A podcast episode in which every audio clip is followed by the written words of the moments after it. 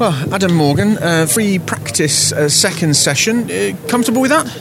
Yeah, it's a bit. Um, obviously, like we said before, everyone's going to find more time and more time throughout the day. And look at the times, we've sort of stayed with that progression. Uh, you know, P4 for us is mega. And uh, you know we've still got a few more things just to just to sort of iron out uh, for quali. But you know if you can stay where we are now for quali, would be would be happy with that times were tumbling. Uh, it could be a, a combination of the uh, tyres uh, bedding in, of course, but it's, maybe it's just warming up a little bit. I've noticed the temperature's gone up a couple yeah. of degrees since first thing this morning. Yeah, it looks like it. And obviously, the track's getting rubbered in every time as well. Um, so I think the times will come down again in quali. So we just have to make sure we're on it and you know we, we follow that route and uh, you know get a good tow from someone and uh, get, get up, the, t- up the timesheets.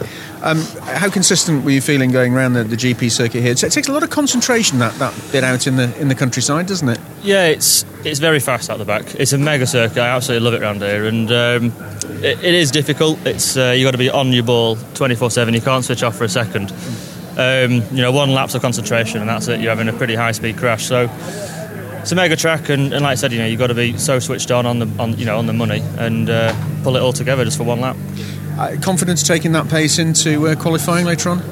Yeah, yeah, I think we can. Uh, you know, we've got a good car. You know, I love it around here. Um, both Mercedes are working pretty well, so hopefully, touch wood, no issues. We can uh, be there, there near the front. It's, there's so many permutations of things that can happen for teams, drivers, and whatever else this weekend. It must be quite mind blowing to, to go through your strategy for the race and think, right, what if X happens, Y happens? Yeah, I mean, a lot of things you, you try and talk about, but you can never predict it. You know, you, you always say let's let's use softs on this race, whatever, but before you know it, you, the red flag might come out when you're hot lapping quali, uh, and you're down at the back of the grid.